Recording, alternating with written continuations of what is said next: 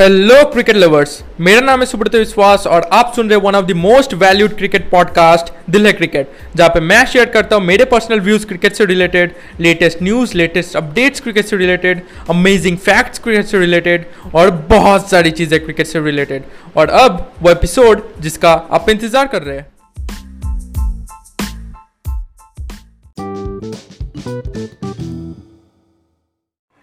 Guys तो big bash ने एक नया रूल इंट्रोड्यूस किया है for the upcoming session of 2021-22 और रूल काफ़ी एक इंटरेस्टिंग रूल है। ये अपडेटेड वर्जन है टाइम्ड आउट रूल का। तो पहले समझते हैं कि टाइम्ड आउट रूल होता क्या है। तो देखिए टाइम्ड आउट रूल के अनुसार अगर कोई बैट्समैन आउट होता है तो उसकी जगह एक नया बैट्समैन आएगा।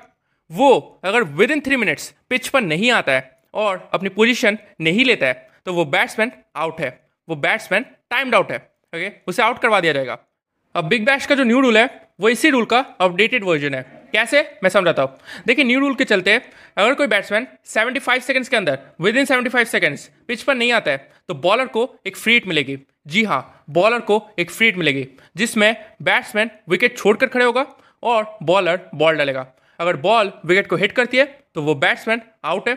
अगर हिट नहीं करती है तो वो बैट्समैन आगे खेल सकता है। तो बिग बैश ऐसे अजीब गरीब रूल्स लाने के लिए काफ़ी ज़्यादा फ़ेमस है। इसके पहले वो तीन और भी अनोखे रूल्स ला चुके हैं, जैसे power surge X factor bash boost right जो कि मैंने कवर किया अपने पॉडकास्ट एपिसोड में कि हर रूल का क्या मतलब है, आप चेक कर सकते हैं राइट तो ये एक नया रूल है।